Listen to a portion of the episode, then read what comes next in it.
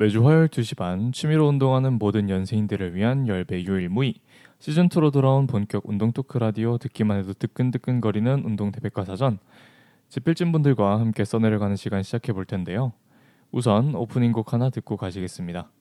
참고로 방송에 송출되는 모든 노래는 제가 운동할 때 실제로 듣는 playlist에서 뽑은 곡들입니다. 쉬는 시간 심심할 때나 마지막 힘이 다하기 전에 도움이 되는 제 취향의 곡들이니까 즐겁게 들어주셨으면 좋겠습니다. 첫 곡은 이고도의 마우스 들려드리겠습니다.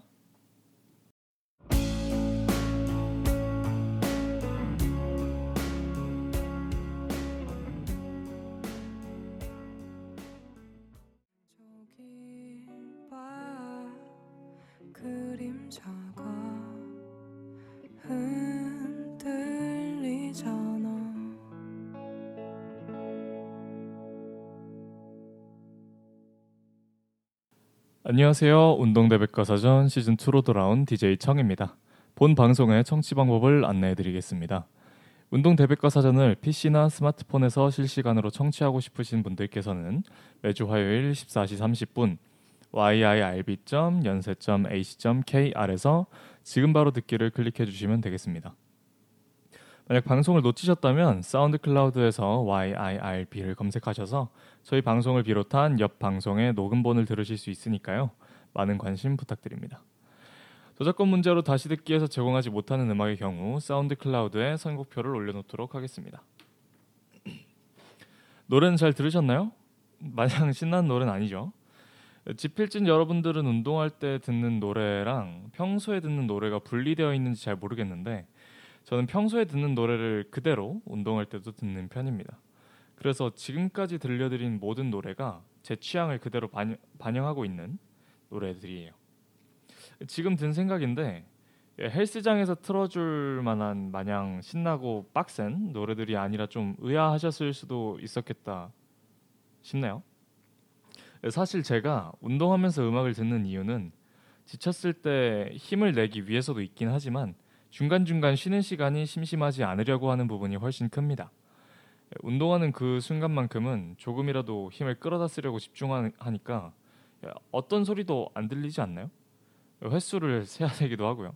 예, 잠깐 방심해서 정신 팔리면 내가 몇 번 했더라 하기 십상이거든요. 어, 여담이지만 저는 지금도 운동할 때 꼭 한두 세트씩은 몇 번 했는지 까먹거든요.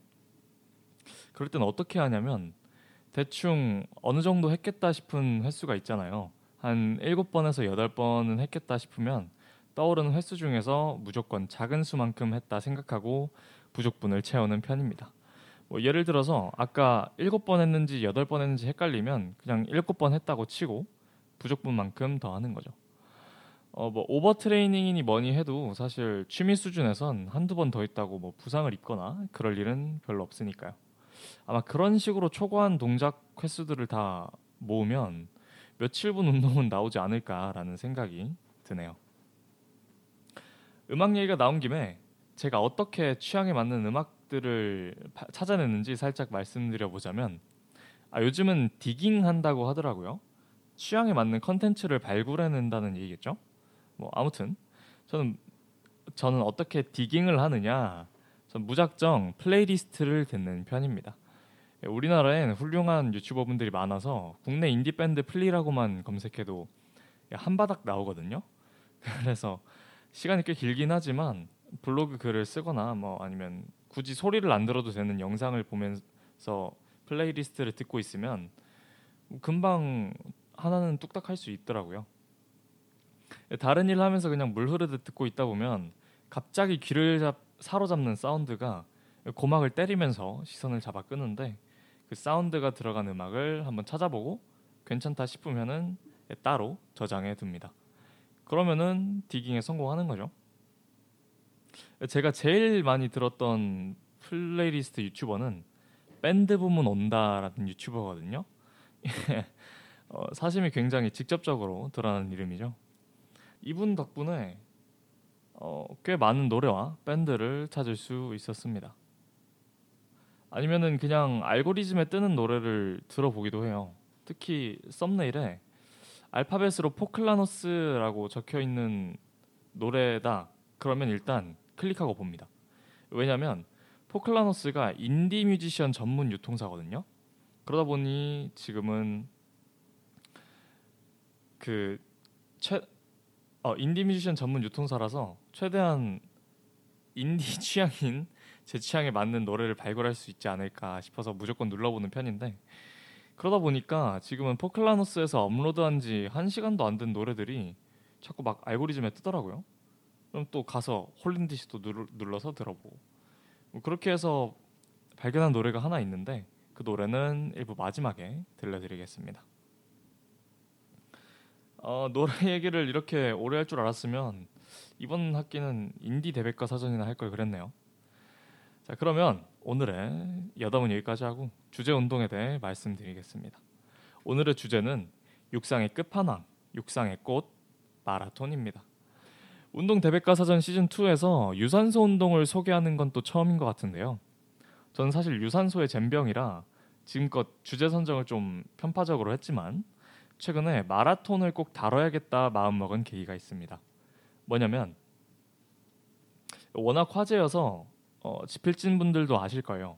바로 기안84가 나 혼자 산다에서 마라톤 완주를 해내는 과정을 봤기 때문입니다. TV나 유튜브에서 보셨을지 모르겠어요. 어, 저는 유튜브에서 봤는데 보는 내내 정말 대단하고밖에 할 말이 없더라고요. 제가 본 운동 전에 어, 런닝머신에서 10분 정도 워밍업을 하거든요. 10분 다 채우고 나면 추운 날에도 막 땀이 날 정도가 되는데 뭐 그것보다는 조금 느린 속도라 해도 4시간 50분을 달렸다는 게 솔직히 믿어지지 않았어요. 그리고 또 하나의 감동 포인트는 기한이 컨디션 난조로 포기하려던 순간 시각장애인 마라토너를 보고 마음을 다잡는 장면이었죠.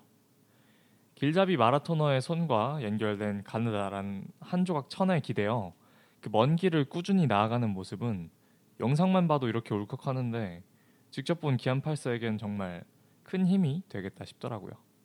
제가 진짜 눈물이 별로 없는 사람이거든요. 근데 그 영상 보고 정말 오랜만에 감동받아서 눈물 한 방울 흘릴 뻔했었다는 후문을 전해드립니다. 어떤 장애든 극복하고 해내는 사람만큼 숭고함을 보여주는 모습은 참 찾기 힘든 것 같아요. 정말 멋있는 장면이었다고 생각합니다. 자, 그러면 주제 선정 이유도 말씀드렸으니 분위기를 잠시 환기하고 본격적으로 마라톤에 대해 이야기를 나눠보도록 하겠습니다. 마라톤은 육상 경기 중 42.195km를 달리는 장거리 경주로 지필진 여러분들이 아시다시, 아시, 아시다시피 그리스의 지명인 마라톤 평원에서 명칭을 따온 스포츠인데요.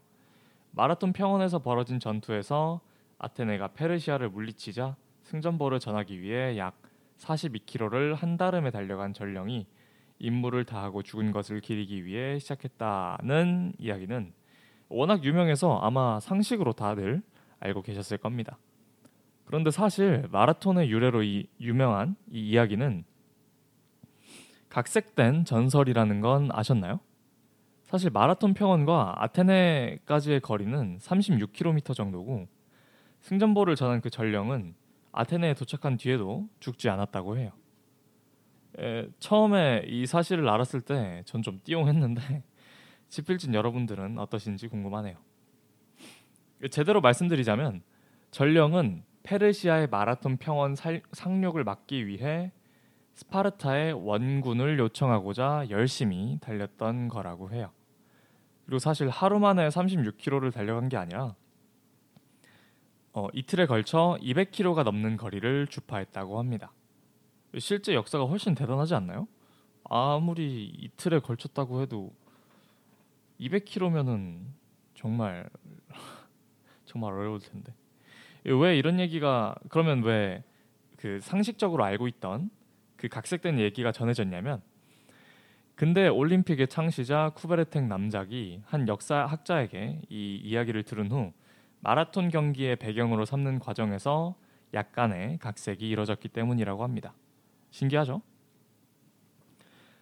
그러면 마라톤 경기는 왜 42.195km인지 이어서 소개해 드릴게요. 어, 사실 마라톤은 대충 한 40km 정도를 어, 경로를 길이- 거리를 유지하는 수준이었고 사실 경기가 열릴 때마다 조금 조금씩 달라졌다고 해요. 그러다가 1908년 런던 올림픽이 열릴 때 영국 왕족들이 편히 관람할 수 있도록 종착점을 왕족 관람석 가까운 곳으로 해달라는 요청이 있었는데 이를 주최 측에서 수용해서 경로를 느리고 보니 그 거리가 42.19km였다라는 배경 이야기가 있습니다. 아마 이거는 제대로 아시는 분, 지필진 분들도 많으셨을 거예요. 지금까지 들려드린 이야기 두 개가 마라톤의 배경인데 이번에 조사하면서 느낀 거지만 아주 근본 있는 육상 종목치고 현대에 오기까지 꽤 얼렁뚱땅 이뤄졌다 싶더라고요.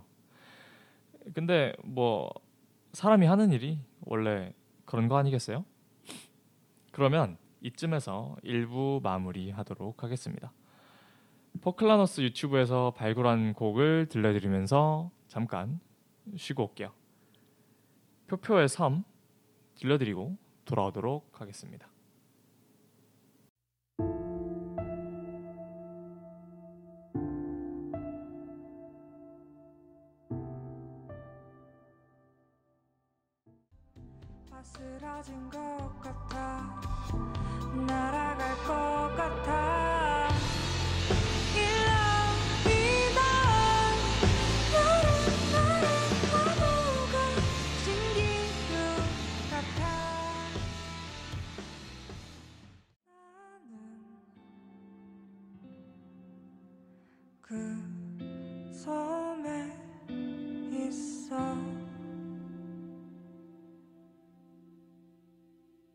노래 잘 들으셨나요? 잔잔히 가다가 갑자기 폭발하는 악기 소리가 매력적인 곡인데 마음에 드셨는지 모르겠습니다. 2부에선 마라톤에 필요한 장비와 훈련 방법에 대해 알아보고 더불어 마라톤과 관련된 특이한 뉴스에 대해 소개해 드릴게요. 우선 장비인데 마라톤에 필요한 장비라고 하면 신발이 가장 먼저 떠오르기 마련이죠. 이 방송을 듣는다고 바로 풀코스를 뛸 수 있는 건 아니니까 초보자 기준으로 말씀드릴게요. 사실 풀코스를 뛰는 게 아닌 이상 러닝화나 마라톤화나 큰 구분이 없더라고요. 그래서 제가 저번 시즌에 운동 복장을 주제로 얘기하면서 러닝화에 대해 방송했던 내용을 따와서 한 번 더 말씀드려 볼까 합니다. 우선 초보에게 맞는 러닝화를 찾을 때 염두해야 할 두 가지 기준이 있습니다. 첫 번째는 충분한 쿠션이고요. 두 번째는 넓은 밑창이에요. 러닝 초보는 자세나 여러 부분이 부족하기 때문에 무릎과 발목 같은 관절에 부담이 많이 가해지니까 달릴 때의 충격을 완화시켜 줄 수 있는 쿠션이 어느 정도 있는 것을 사는 게 좋다고 합니다. 그러나 너무 푹신하면 안정성이 떨어져 접질릴 수 있으니까 안정적일 수 있도록 밑창이 넓은 러닝화를 골라야 한다고 해요. 어, 기록을 위해선 반발력이 좋은 신발이 좋다곤 하지만 사실 그런 신발을 찾아보실 정도라면 초보자 수준은 훨씬 넘으셨을 테니 넘어가 보도록 할게요. 자신의 기준을 믿고 신발을 선택하시길 바랍니다. 아무튼 이게 끝이 아니라 달릴 때 발의 접지가 어디서 이루어지는지도 고려해야 하는데요. 만약 뒤꿈치로 땅을 딛는다면 밑창의 뒤꿈치 부분과 앞꿈치의 높이 차가 7mm 정도로 나도록 하고 그 외의 경우에는 6mm 이하로 나도록 하는 게 좋습니다. 지금 말씀드린 기준 정도면 신발 선택하실 때 어느 정도 도움이 되리라고 생각합니다. 추가로 브랜드마다 같은 기준이더라도 형태가 조금씩 다르니까 꼭 직접 신어보시고 결정하길 바라겠습니다. 어, 예를 들어서 아식스는 일본에서 시작한 브랜드라 볼이 넓은 동양인 발에 더 적합하게 나온다고 하더라고요. 초보자를 위한 신발 기준에 대해선 이 정도로 하고 신발 얘기가 나온 김에 두 달쯤 전에 꽤 뉴스가 되었던 마라톤화 얘기도 덧붙여 얘기해 드릴게요. 지난 9월 세계에서 가장 유명한 마라톤 경기 중 하나인 베를린 마라톤에서 여성 신기록이 경시되었다는, 경신됐다는 뉴스 다들 들으셨나요? 에티오피아의 지스트 아세파 선수가 기존의 여성 세계 기록이던 2시간 14분 4초에서 무려 2분 11초나 단축한 2시간 11분 53초로 완주해냈다고 해요.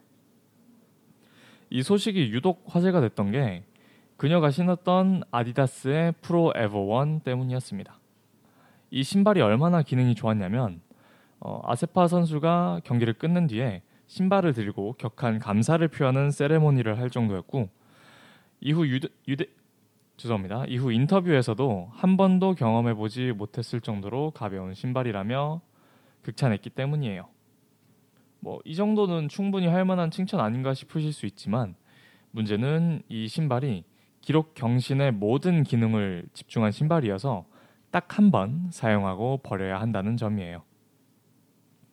보통 마라톤화는 500km 정도, 그러니까 이론상 마라톤 대회 10번, 풀코스로 10번 정도 달리면 바꿔야 한다고 하는데 프로 에버 1은 내구성, 내구성이 약 40km 정도로 기존 신발들의 10분의 1 수준밖에 안 될 정도라 하니 굉장히 극단적으로 설계된 신발임을 추측해 볼 수 있겠죠. 그래서 이 정도면 기술 도핑이 아니냐라는 의견도 있다고 합니다. 선수의 기량으로 1등을 한 게 아니라 속된 말로 장비빨로 1등한 거 아니냐는 말이죠. 또 가격도 500불로 한국 돈으로 환산하면 65만 원 정도 하는데 한 번의 마라톤을 위해서 65만 원을 지불해야 하냐는 의견도 있더라고요. 저는 솔직히 순위가 손에 꼽는 선수급이 아닌 이상 아마추어가 사용할 만한 메리트가 있나 싶긴 합니다. 지필진 여러분들의 생각은 어떠신지 궁금하네요. 사실 이건 별세계 얘기라 그냥 상식 차원에서 소개해드린 거고 이번에는 현실적으로 초보자가 마라톤을 위해 훈련하는 방법에 대해 말씀드려 보겠습니다. 크게 두 가지 기준이 있는데요. 첫 번째는 운동 시간을 갑자기 지나치게 늘리지 않는가입니다. 어, 조사한 바에 따르면 훈련은 조금씩 단계를 밟아 연장하도록 해야 한다고 합니다. 뭐 당연한 얘기죠. 좀 구체적으로 말씀드리자면 뭐 운동 시간은 한 20분에서 30분부터 5분씩 연장하는데 이걸 매일 늘리는 게 아니라 일주일에서 1개월 정도의 기간을 두고 연장해야 신장이나 관절 그리고 근육이 자연스럽게 단련된다고 해요. 이렇게 천천히 늘려야 신체의 부담을 줄이고 부상을 예방할 수 있습니다.